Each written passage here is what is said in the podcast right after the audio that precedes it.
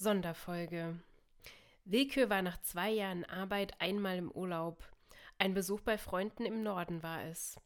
Alle davon Lehrpersonal für Kinder aus der Unordentlichkeitsschule. Ein bisschen Wolkenjumping und Planetenbingo, das hat allen gut getan.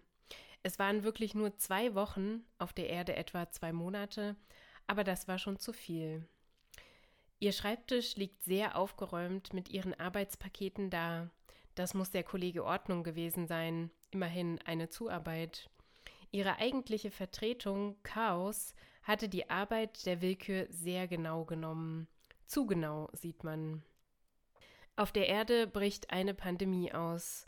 Das war von ganz oben so geplant worden, aber kontrollierter.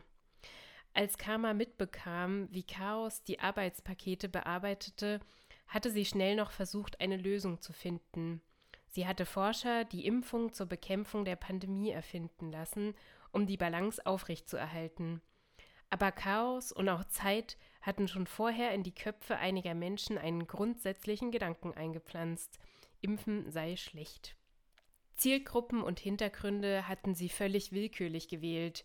Kinderwunsch, spirituell, Anhänger rechtspopulistischer Parteien und sogar eine neue geniale Gruppe hat Chaos sich noch ausgedacht. Querdenkende. Nun sind all diese Ideen zwar ein genialer, echter willkürlicher Streich von Chaos gewesen, aber Willkür wusste, was jetzt kommen wird.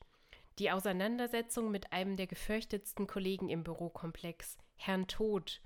Er war ein Burnoutler, wie viele hier oben, und er kam nur vorbei, wenn klar war, dass jemand von ihnen hier schlampig gearbeitet hatte und er dadurch noch mehr Arbeit als sonst bekam. Wenn die Welt wirklich aus dem Gleichgewicht geraten war. Er war ein drei Meter großer langer Riese, der sich in zwei Hälften teilte und sich dann durch jede Tür zwängen konnte. Selbst wenn Willkür die Impfpflicht noch als Idee ins Arbeitspaket aufschrieb, er war schon auf dem Weg. Diese Impfunwilligen auf der Erde waren viel zu lange ungeschimpft durch die Gegend gelaufen.